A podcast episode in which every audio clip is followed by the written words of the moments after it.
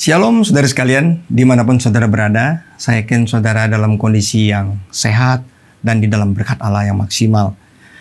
Nah, pada kesempatan kali ini sudah tidak terasa ya, kita sudah memasuki bulan Mei dan di minggu yang ketiga. Nah, saya berdoa pesan Tuhan kiranya kali ini akan membuat hidup saudara berbeda.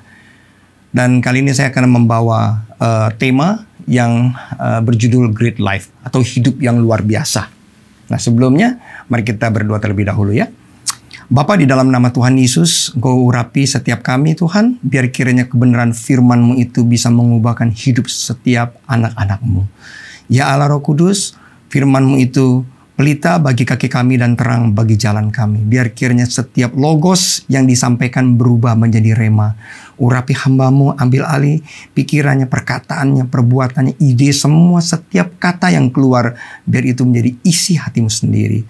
Layakan dan kuduskan setiap kami, dalam nama Yesus kami berdoa. Haleluya. Amin. Shalom saudara sekalian.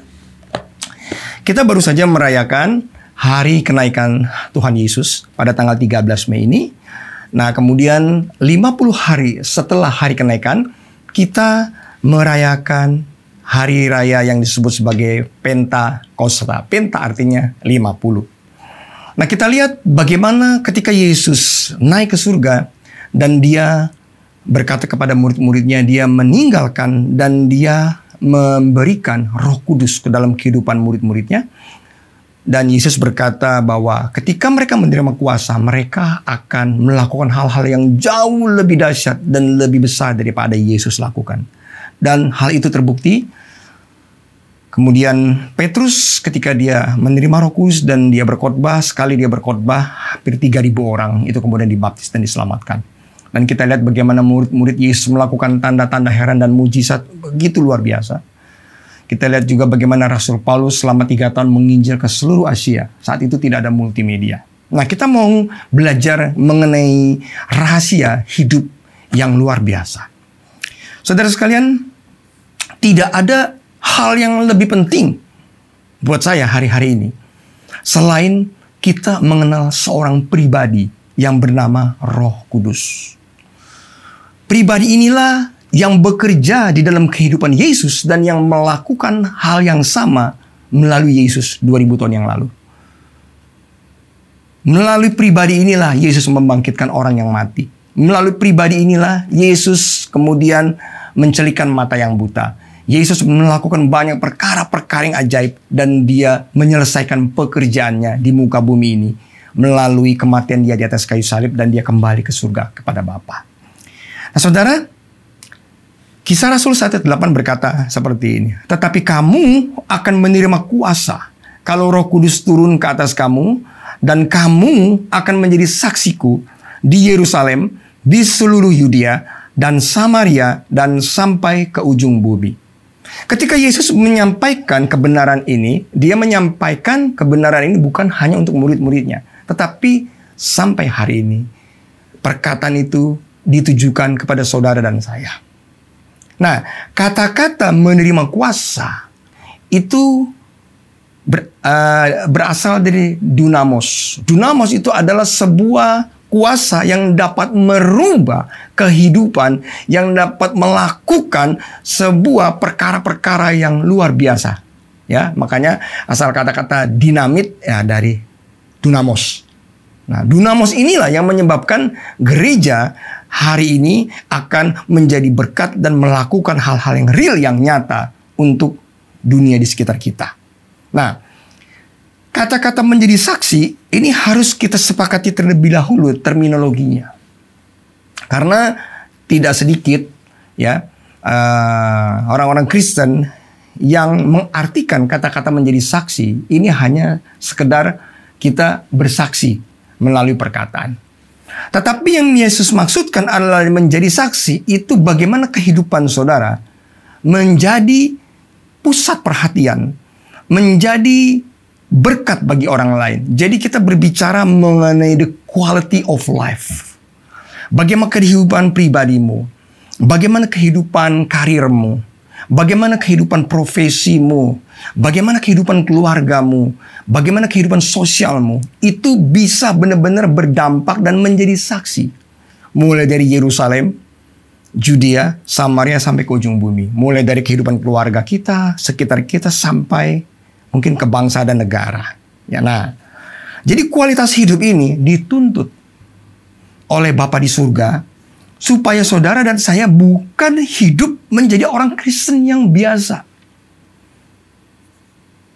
Saudara,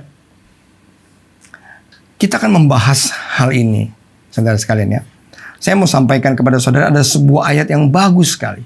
Mengapa Allah menuntut saudara dan saya harus memiliki hidup yang berbeda, yang luar biasa. Saya bahas ada dua prinsip, ya. Ada dua alasan. Pertama, alasan secara sekuler atau alasan yang real, yang nyata, yang ada di sekitar kita. Dunia ini sedang mengalami perubahan. Satu-satunya hal yang tidak pernah berubah adalah sebuah perubahan. Nah, saudara dan saya dituntut untuk menjadi lebih baik. Tetapi untuk menjadi sekedar berubah lebih baik tidak cukup. Karena orang di sekitar saudara dan saya juga pun bergerak menjadi lebih baik. Nah, ketika kita berada di tempat yang kita menjadi lebih baik hanya sekedar lebih baik, maka kita akan menjadi orang yang biasa-biasa lagi. Yang diperlukan adalah hidup perubahan yang dahsyat. Artinya sebuah kehidupan mengalami quantum leap. Bukan hanya sekedar bergerak, maju, tetapi mengalami sebuah lompatan. Apalagi di tengah-tengah era yang dikenal dengan era new normal.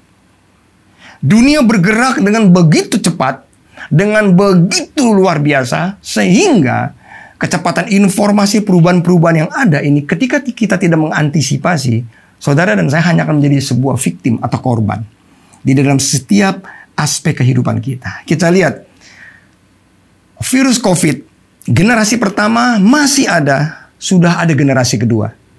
Generasi kedua belum selesai, generasi ketiga, mutasi yang ketiga yang sekarang saudara bisa lihat yang ada di India, Tokyo, beberapa negara di Eropa, Yunani. Hari-hari ini mereka sedang lockdown. Mereka masih ke gelombang yang ketiga. Virus aja terus memperbaharui dirinya menjadi lebih cerdas untuk bisa mengantisipasi semua pengobatan yang dilakukan oleh manusia. Itu virus. Apalagi manusia. Virus ini sebetulnya sebuah makhluk hidup yang paling kuno, ya. Jadi dia bersifat dorman. Dia ketika ada di dalam sebuah media yang mati, maka dia akan mati. Tapi ketika dia ada di media yang hidup, dia akan hidup. Makanya virus tidak bisa hidup di tempat tubuh yang mati. Dia hanya bisa hidup, bergerak di tubuh yang hidup, hostnya. Nah, saudara sekalian, kita perlu memiliki sebuah pemikiran-pemikiran yang berbeda. Nah, kita akan bahas kelak ini. Makanya, di dalam Matius yang kelima dikatakan, kamu adalah garam dunia. Kalau garam itu menjadi tawar, dengan apa dia diasinkan selain diinjak-injak orang? Saudara, kehidupan kekristenan yang hari-hari ini tidak bisa menjadi garam atau memiliki pengaruh, memiliki dampak. Maka kehidupan saudara dan saya akan diinjak-injak orang, itu pasti. Saudara berada di tengah-tengah lingkungan yang kejam. Makanya Yesus berkata kepada murid-muridnya. Dia mewanti-wanti sekali. Bahwa kalau kamu mau hidupmu berkenan kepadaku, kamu harus memikul salib. Tuhan katakan, ya, belajarlah daripadaku. Mari kepadaku kamu yang letih, lesu dan berbeban berat. Ya, aku berikan kepadamu kuk, karena kuk atau salib yang kuberikan kepadamu inilah empuk, bebanku pun ringan. Belajar. Orang yang nggak mau memikul salib, hari-hari hidupnya cuma mengambil jalan singkat, hanya mau enak saja. Mereka hanya dalam kondisi zona yang nyaman, mereka tidak akan pernah bisa hidup survive. Nah, itu dari secara sekuler. Kenapa kita harus berubah? Yang kedua, mengapa hidup saudara dan saya harus great? Tiga hal, ya, secara rohani. Yang pertama, Yohanes 10:10 berkata begini, pencuri datang untuk membunuh, mencuri, dan membinasakan. Tetapi aku datang supaya kamu hidup. Tapi bukan sekedar hidup, supaya kamu hidup dalam segala kelimpahan. We are talking about the quality of life. Prosperity atau abundantly, itu berarti saudara hidup bukan hanya sekedar buat dirimu sendiri. Yang penting aku hidup dan aku mati masuk surga. No. Bagaimana saudara hidupmu bisa dinikmati oleh orang lain? Itu yang pertama. Hidup yang berkelimpahan. Saudara nggak akan pernah bisa menjadi garam dan terang kalau saudara untuk mencukupi dirimu sendiri saja secara ekonomi, secara waktu aja kita nggak cukup. Harus bekerja dari pagi sampai malam. Bagaimana kita jadi berkat ke orang lain? Nah, saudara harus belajar hari-hari ini hidup dalam segala kelimpahan. Itu janji Tuhan. Makanya kita harus memiliki pola pikir yang berbeda. Yang kedua, kemudian kematian Yesus di atas kayu salib. Ketika dia berkata, "It is finished." Itu Yesus berbicara mengenai semua dosa, kelemahan tubuh, kutuk, apapun yang seharusnya saudara terima, kita alami. Itu sudah ditanggung di atas kayu salib. Jadi masa depanmu sudah tersedia melalui kematian Tuhan Yesus.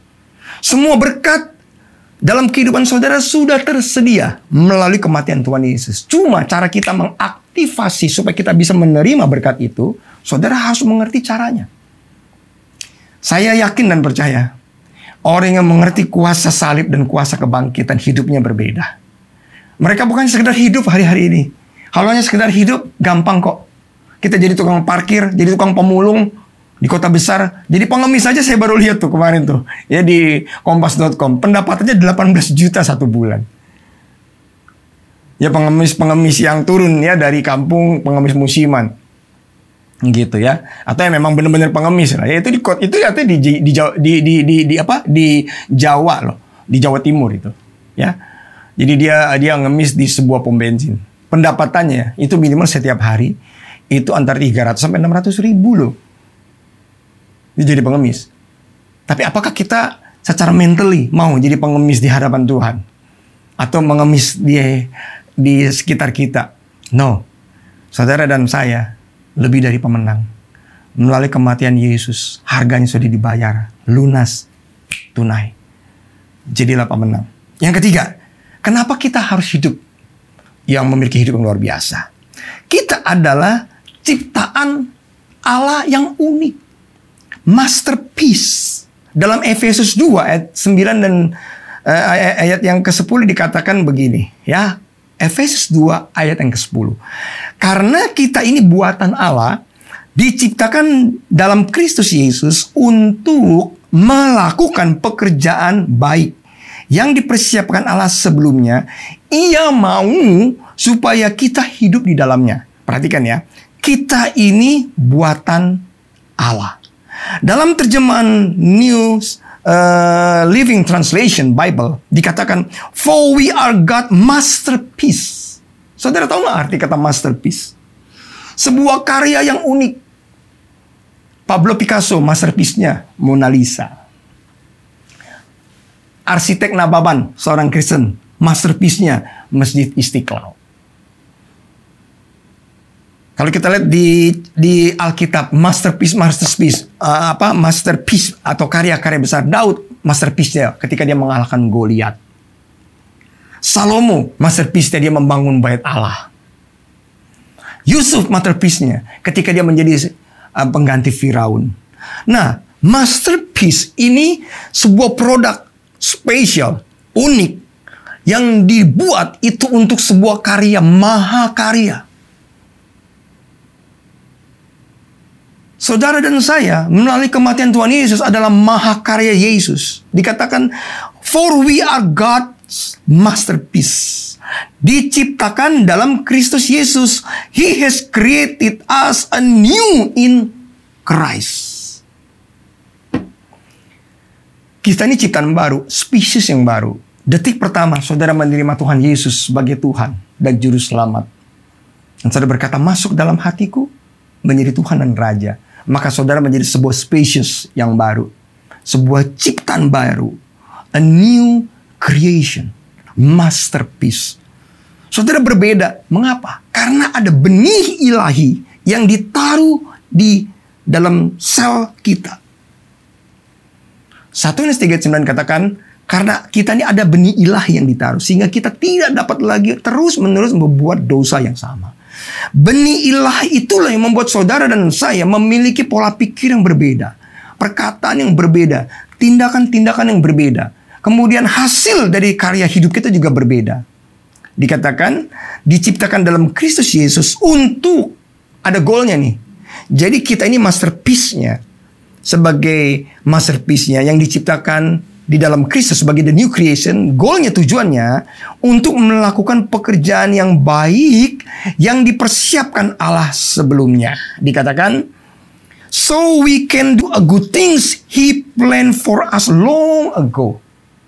Artinya sebuah rencana kehidupan yang memang sudah direncanakan oleh Allah.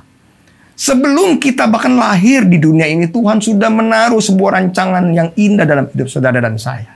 Dengar baik-baik. Hari ini apapun yang saudara alami, siapapun saudara, jangan pernah menyerah. Dan jangan pernah minder dengan apa yang saudara miliki. Hidup kita tidak dipengaruhi oleh pendidikan kita. Hidup kita tidak dipengaruhi oleh lingkungan kita. Hidup kita tidak dipengaruhi oleh siapa orang tua kita. Hidup kita tidak dipengaruhi oleh gelar kita, tapi hidup kita dipengaruhi oleh Kristus Yesus yang ada di dalam kita. Ini yang mendasari saudara harus memiliki hidup yang berbeda. 3 hal. Tadi yang secara dunia, saudara sudah lihat ya, bagaimana dunia sedang berubah. Mengalami perubahan yang begitu radikal yang disebut dengan disruption. Disruption, nanti kita akan bahas apa itu disruption. Yang kedua, secara rohani, kenapa saudara hidup yang luar biasa. Yesus datang supaya kita hidup dalam segala kelimpahan. Yohanes 10. Kematian Yesus di atas kayu salib menanggung setiap kutuk kelemahan tubuh kita, sehingga kita menjadi ahli waris kerajaan Allah. Segala hal yang baik dalam kerajaan surga menjadi milik kita. Yang ketiga, kita adalah masterpiece-nya. Masterpiece, mahakarya Allah. Enggak main-main masterpiece. Kalau saudara menganggap dirimu bukan masterpiece, itu kebangetan.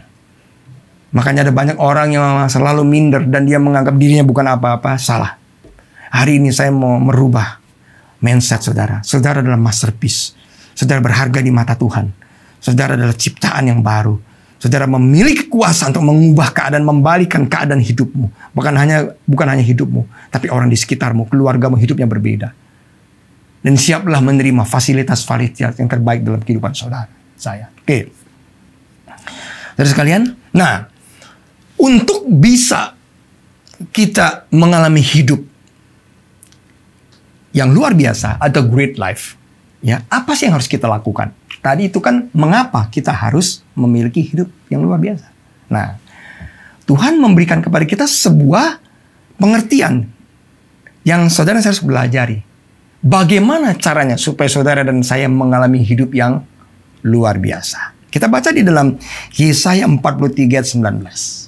Dikatakan gini, lihat, aku hendak membuat sesuatu yang baru, yang sekarang sudah tumbuh, belumkah kamu mengetahuinya? Ya, aku hendak membuat jalan di padang gurun dan sungai-sungai di padang belantara. Nah, untuk hidup di dalam hidup yang berkelimpahan atau great life, nah, saudara perlu tips, perlu strategi apa yang harus kita lakukan.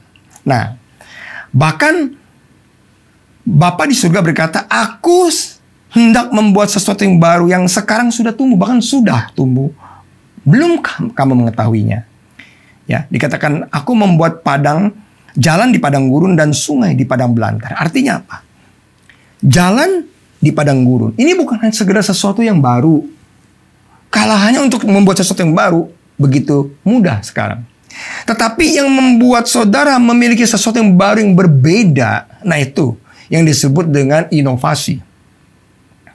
Membuat jalan di padang gurun itu hampir sesuatu yang mustahil. Sama juga kemudian membuat sungai di padang belantara. Artinya tuh ke dalam bahasa Inggrisnya tuh sungai di tempat yang sudah tidak mungkin, yang gersang, yang menjadi tempat yang udah tidak mungkin lagi ada airnya di situ. Ini berbicara mengenai sesuatu bukan hanya baru, tetapi sebuah terobosan. Sebuah hal yang orang lain gak kepikiran gitu ya, saudara pikirkan.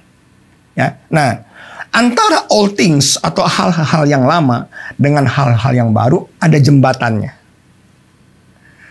Nah, ini yang menjadi pemisah antara hal yang baru yang sedang Tuhan ciptakan dengan hal lama yang orang sedang alami. Ini nggak pernah bisa nyampe gitu. Jembatan ini nggak pernah mereka mau lalui. Apa itu namanya? Di ayat yang ke-18 dikatakan begini. Firman-Nya, jangan ingat-ingat hal yang dahulu.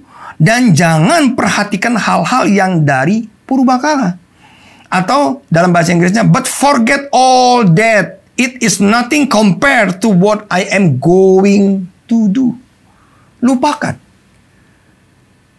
Rupanya penghalang dari kehidupan yang luar biasa, sehingga begitu sulit sekali ini Bapa di surga, Yesus, Roh Kudus membawa orang-orang ini dari padang belantara kepada tanah Kanaan yang penuh dengan susu dan madu. Itu masa lalu mereka. Ketika bangsa Israel ada di Mesir, mereka tuh sudah terlalu nyaman di dalam penderitaan. Bahkan di dalam penderitaan orang sudah begitu nyaman dibudaki gitu loh, dengan hidup sebagai budak.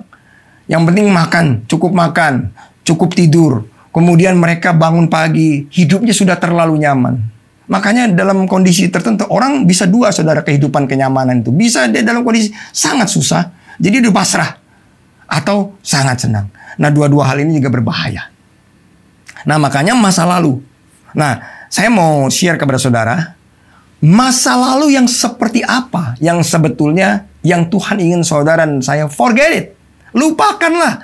So, ini loh ada sesuatu yang baru.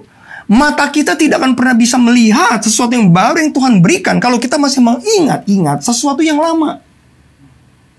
Bukan berarti dilupakan begitu saja istilahnya, gue udah ngingat ya, termasuk hutang dilupakan semua, bukan gitu.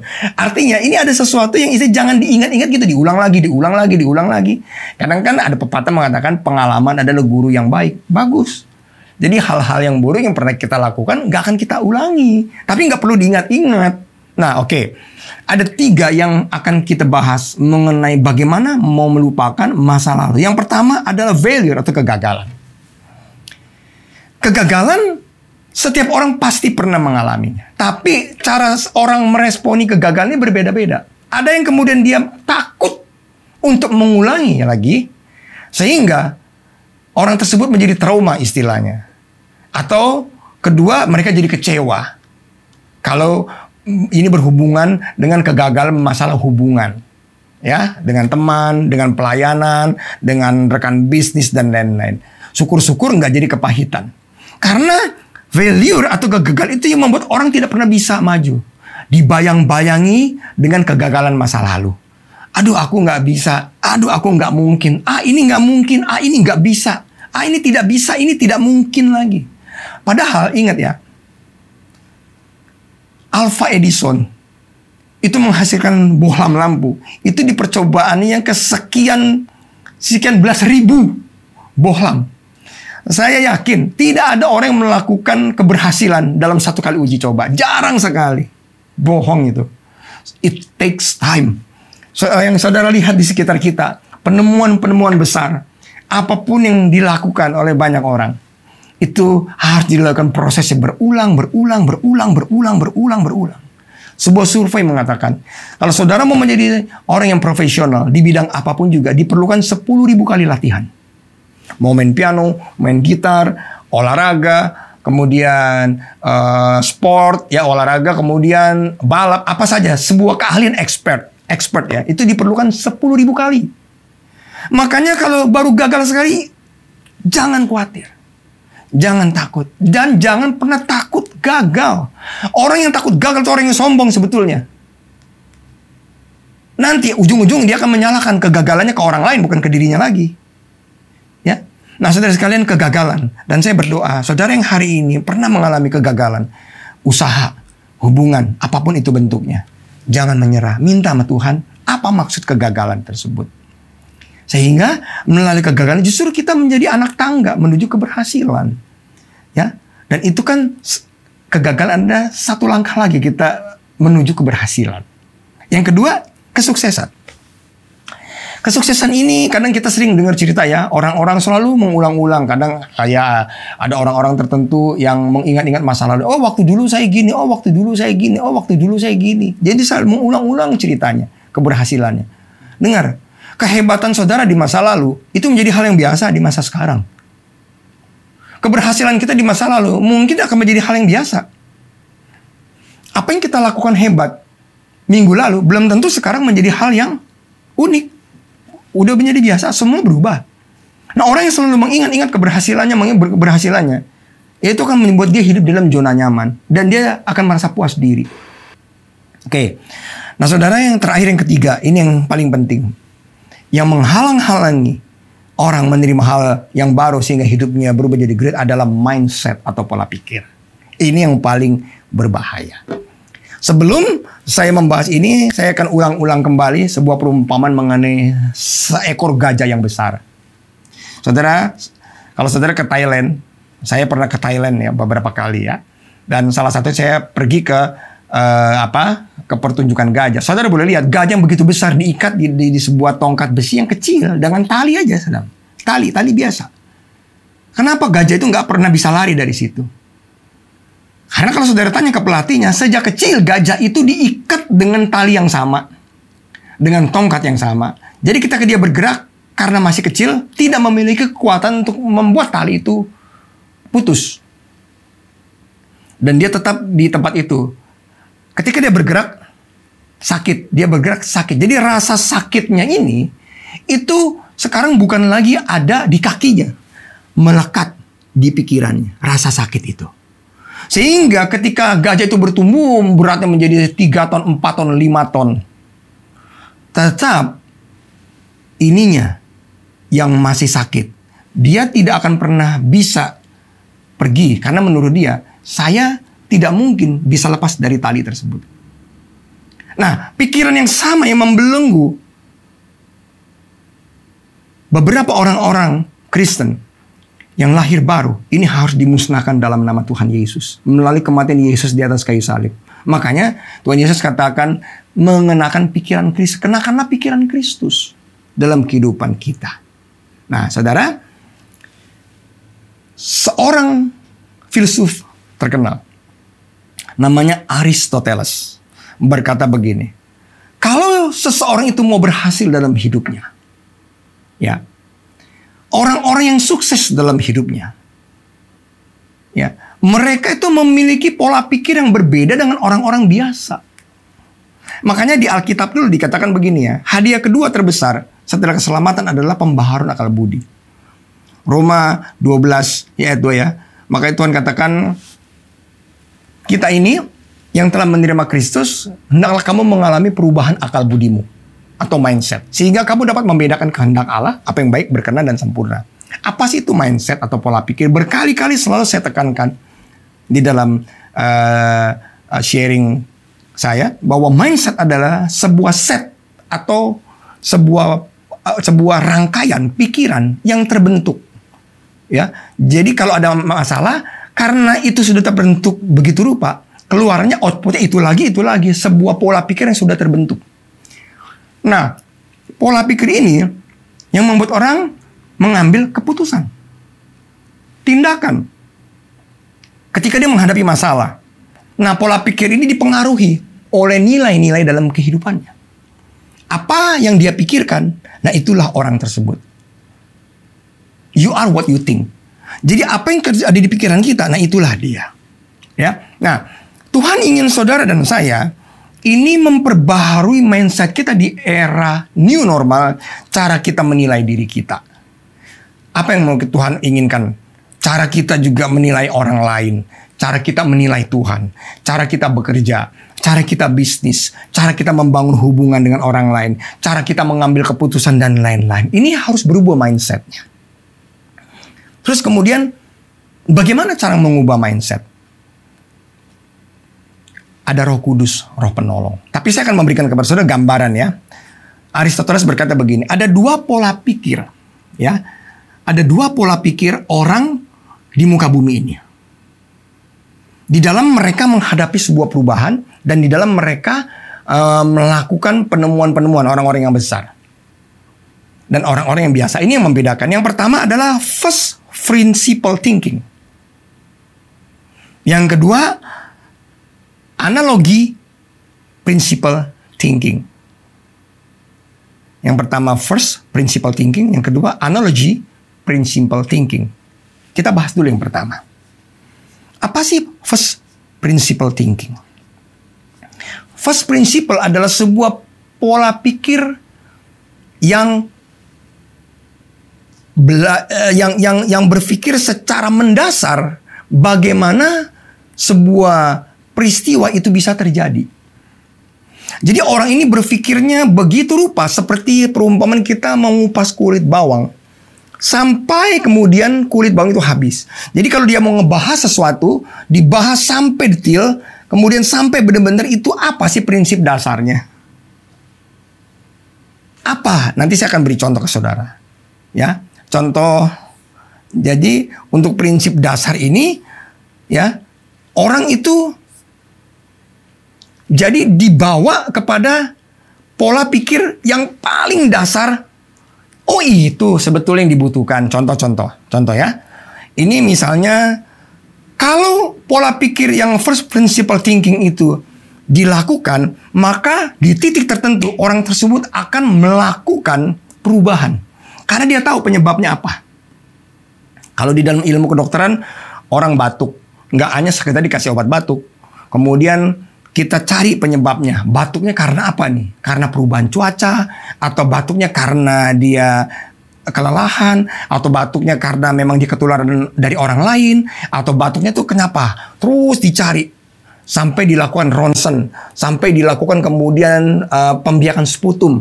Sampai ketemu penyebabnya apa. Dikuliti. Jadi bukannya sekedar mengobati gejala. Tetapi dia mengobati kausnya, penyebabnya. Itu prinsipal.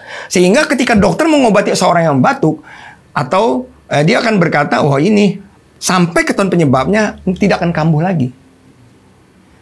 Jangan-jangan penyebabnya karena nyemprot obat nyamuk di rumah. Ya, batuk jangan-jangan penyebabnya karena di kantor banyak yang merokok. Atau jangan-jangan batuk karena situasi kerjanya tempat yang ada bahan kimia. Jadi dicari tahu penyebab dasarnya apa. Nah, kalau di dalam Alkitab dikatakan ini di dalam perenungan. Makanya di dalam Yosua 1 ayat 7-9 dikatakan, renungkan firman Tuhan itu siang dan malam, supaya kamu bertindak hati-hati sesuai dengan apa yang tertulis di dalamnya. Dengan demikian perjalananmu akan berhasil dan kamu akan beruntung. Jadi ini udah diajarin oleh kebenaran firman Allah. Ketika saudara first principle thinking ini kita bisa terapkan bukan hanya di dalam rohani, tapi juga di dalam kehidupan bisnis kita, profesi kita sebagai, saya sebagai dokter, itu diterapkan. Nah, kalau orang mengerti prinsip ini benar-benar sama mendasar, maka dia akan mengerti bahwa, itu penyebabnya. Dia bisa menciptakan hal-hal yang baru. Ya, yang saya contoh. Kenapa kemudian, ini contoh ya. Kenapa ada Tokopedia, ada online shop, ada Shopee, dan ada Lazada. Ini hukum ekonomi. Pertanyaannya, apa sih prinsip dasar hukum ekonomi? Apakah memang orang harus punya toko untuk berjualan? Apakah orang harus pergi ke toko untuk membeli barang-barang tersebut? Prinsip dasarnya ternyata prinsip ekonomi dari orang jual beli itu hanya kan transaksi. Jadi pada prinsipnya nggak perlu punya toko, tapi sekarang bisa punya toko online. Tidak perlu belanja ke toko. Jadi kita bisa belanja online. Itu prinsip dasar. Makanya ada Tokopedia. Sehingga terjadilah disruption. Bukan hanya sekedar perubahan biasa. Contoh lagi, di bidang transportasi. Kenapa ada Uber? Kenapa ada Gojek? Kenapa ada Grab? Mereka berpikir prinsip transportasi, prinsip dasarnya, itu kan cuma pemindahan orang dari satu titik ke titik lain. Pertanyaannya, untuk bergerak di bidang transportasi, apakah kita harus punya mobil? Apakah kita harus punya motor? Apakah memang kita harus punya gudang? Apakah kita harus punya tempat yang besar? Seperti yang dilakukan oleh pemilik perusahaan taksi-taksi yang konvensional, yang punya taksi ratusan, ribuan bahkan, sehingga memerlukan tempat. Ternyata orang-orang yang berpikir seperti Uber, seperti Gojek, mereka berpikir ini kan prinsip dasarnya dikulik-kulik lagi kan sebetulnya cuma pemindahan transport dari satu titik ke titik lain. Ya, diciptakanlah sebuah proses program dengan adanya internet. Nggak perlu punya motor satupun. Gojek itu memiliki aset sekian puluh triliun sekarang. Grab. Nah, itu baru di bidang transportasi. Kemudian kita mau ngomongin apa lagi nih? Di bidang fashion sama sekarang. Begitu. Kemudian mau di bidang apa? Sosial. Ada medsos, marketing. Kemudian di bidang apa lagi? Transaksi bisnis lagi. Mengapa kemudian orang sekarang bisa beli barang lebih murah di online? Karena prinsip dasarnya mereka memotong jalur supplier. Sehingga sekarang kalau saudara dan saya tidak mengikuti pola pikir yang dipikirkan oleh para disruption ini, maka bisnis kita dan kemudian apapun yang sedang kita lakukan, kita akan tergilas habis. Keagamaan. Ya dalam kondisi seperti ini, apakah dibutuhkan gedung yang besar? AC yang banyak? Bagaimana kemudian mendeliver message amanat agung, pergi dan menjadikan bangsa muridku. Dalam kondisi seperti ini saudara ya, kita perlu gedung gereja. Tetapi dalam kondisi seperti ini, larangan dari pemerintah, apakah relevan nggak? Kalau kita ngumpul-ngumpul dalam ribuan orang. Nah, kemudian gereja mulai mendisruption. Dengan adanya media sosial, kemudian multimedia dan lain-lain. Inilah pola pikir yang namanya first principle thinking. Tuhan pengen saudara dan saya menjadi orang-orang yang kritis. Bukan hanya sekedar untuk kita mengikuti orang lain. Nah, yang kedua nih, analogi principle thinking. Kalau tadi itu belajar mengulik sebuah informasi sampai yang paling dasar. Sehingga itu katam, istilahnya katam. Ya, dia mengerti penyebabnya. Apa yang harus dilakukan? Prinsip dasarnya udah ketemu. Gitu ya. Nah, kemudian analogi principle thinking adalah mereka mengambil informasi dengan mencontoh, analogi, analog. Diterapkan ke dalam bisnisnya karena dia lihat orang buka hotel, kemudian orang buka bengkel, kemudian orang buka restoran. Dia buka dengan ambil sini, ambil sana informasinya tanpa dia mengerti prinsip dasarnya apa. Banyak yang jadi YouTuber, misalnya sekarang nih ya. Prinsip dasarnya apa? Bukan hanya sekedar jadi YouTuber, tapi kontennya harus jelas. Kalau hanya sekedar jadi YouTuber, tapi kontennya nggak jelas, jadi capek kan? Nah, prinsip dasar ini, yang tadi kita katakan, itu seperti orang yang chief, membuat resep masakan. Kalau analogi itu adalah, apa ya namanya, kokinya lah. Orang yang masak, ngikutin aja resepnya. Nah, kalau saudara menjadi orang yang analogi principle thinking, saudara tidak pernah mau kritis dan tidak pernah mau memperbaharui pola pikir kita, maka kita akan berdarah-darah di area tersebut. Karena sekali lagi, saudara akan menjadi orang yang biasa-biasa saja. Nggak ada bedanya dengan yang lain. Kita hanya sekedar meniru, comot sini, comot sana, menjadikan sebuah bisnis, kehidupan menjadi lebih baik. Sampai akhirnya, kita nggak ada bedanya dengan mereka. Kita nggak punya dampak apa-apa. Nah, saya berdoa, dua prinsip ini saudara pelajari betul-betul. Ya. Sehingga ketika kita menerima Tuhan Yesus, ini yang dimaksud kita adalah spesies baru. Kenakanlah pikiran Kristus. Sehingga saudara akan mengalami hal-hal yang baru. Tuhan katakan, "Belumkah kamu mengetahuinya?" Saya tutup, saudara. Profesi saya dokter. Setelah saya mengerti prinsip ini, jumlah pasien, income, kemudian cara saya itu berbeda. Karena saya tahu dokter itu bukan mengobati orang sakit. Dokter itu sebetulnya adalah bagaimana merubah pola hidup seseorang sehingga orang tersebut dijauhkan dari sakit penyakit, pencegahan. Kalau goal dokter hanya mengobati orang sakit, saudara, maka kita akan gagal sebagai dokter. Dokter yang berhasil adalah ketika dokter tersebut bisa mencegah. Contoh, kalau ada orang datang ke saya, penyakitnya hiperkolesterol. Ya. Seorang dokter yang baik, dia harus tahu bahwa penyebabnya apa. Jangan hanya dikasih obat kolesterol tersebut. Pola hidupnya yang dirubah. Gaya hidupnya yang diubah. Nah, saya kan berhasil ketika saya bisa merubah gaya hidup seseorang. Dia tidak lagi makan makanan yang berlemak. Dia tidak lagi kemudian malas berolahraga. Dia tidak lagi kemudian begitu merokok. Nah, ini proses preventifnya. Ini lebih penting dari kuratifnya. Itu seorang dokter tuh. Jadi saya hari-hari ini bukannya ngobatin orang, tapi saya sibuk dengan bagaimana saya supaya orang tersebut jangan sakit lagi. Kalau perlu orang tersebut bisa lebih sehat dari yang sekarang. Dan seorang dokter pada prinsipnya adalah bisnis jasa. Bukan hanya ngobatin orang. Karena kalau seorang dokter yang punya prinsip hanya ngobati orang, dia buat resep, yang penting penyakitnya sembuh. Tapi tidak pernah membangun jalur komunikasi. Saya memiliki WA ada 2 di HP saya. Satu WA saya khususkan untuk pasien. Anytime pasien bisa WA ke saya. Tetapi saya jawabnya, saya bilang setelah selesai praktek. Kenapa? Karena pasien butuh touching dari dokternya. Jadi kalau sekarang dokter cuma hanya ngobatin orang sakit, saya berani jamin dia nggak akan survive. Sekarang jarang kok orang istilahnya yang datang ke rumah sakit aja takut ke orang berobat kalau nggak kebangetan. Nah, tapi saya yakin dokter yang memiliki hubungan sekedarlah daripada pasien dan dokter, tapi dia memiliki hubungan yang baik dengan pasien, itu dokter tersebut akan direspeki. Nah, makanya di dalam handphone saya WA tersebut khusus buat pasien. Tanya praktek jam berapa, besok praktek nggak, ada keluhan nggak obatnya, terus gitu. Dan sengaja saya tidak serahkan itu kepada asisten saya. Saya di klinik, suster kita ada. Ya ada dokter lain juga di klinik saya. Ya, kemudian saya punya pegawai begitu banyak, ya. Istilahnya. Tapi saya nggak serahkan ke mereka. Saya lakukan sendiri jawaban itu. Karena saya tahu prinsip dasar dari seorang dokter adalah bukan mengobati orang sakit. Tapi kita bisnis jasa. Memberikan service. Memberikan rasa aman, rasa nyaman. Dan bagaimana caranya untuk bisa membuat pasien tersebut pola hidupnya berubah. Preventif, prevention. Bukan hanya kuratif. Saudara, saya berdoa.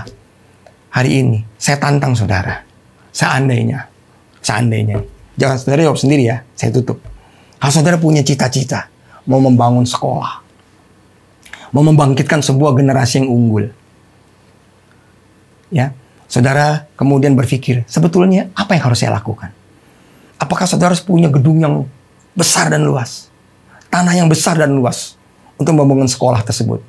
Apakah saudara harus punya dosen-dosen yang luar biasa, pendidik? Apakah saudara harus memiliki alat-alat yang canggih? Apa yang menjadi inti permasalahan? Untuk membangun sebuah generasi. Mari kita pikirkan sama-sama. Kalau memang gedung tidak lagi menjadi sebuah masalah. Yang pokok ya. Ya alangkah baiknya kalau sebuah institusi memiliki gedung yang hebat. Itu luar biasa. Tapi kan kita harus bergerak. Saat ini dengan apa adanya. Yang di tangan kita 5 roti dan 2 ikan. Dan saya berdoa. Dalam nama Tuhan Yesus. Ketika kita minta Roh Kudus hari ini merubah pola pikir kita. Maka kita tidak sama lagi. Tuhan Yesus memberkati. Mari kita berdoa. Bapa yang baik, terima kasih buat kesempatan hari ini. Ketika kami memiliki Roh Kudus dalam kehidupan kami, kami mengaktifasi sehingga kami memiliki pola pikir yang berbeda. Sehingga kami dapat mengerti bahwa Engkau sedang mengerjakan hal-hal yang baru dalam hidup kami.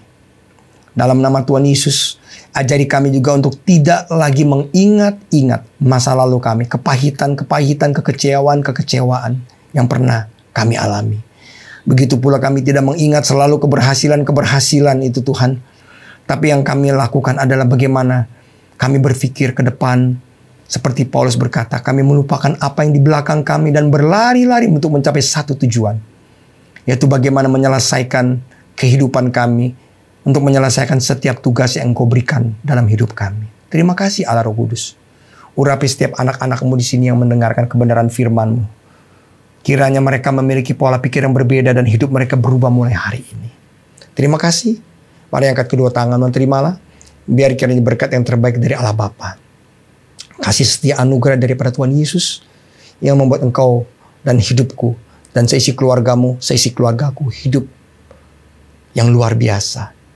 Have a great life. Terima kasih Tuhan Yesus. Di dalam nama Tuhan Yesus, hamba-Mu berdoa dan mengucap syukur. Haleluya. Amin. Sampai berjumpa saudara sekalian. Tuhan Yesus memberkati.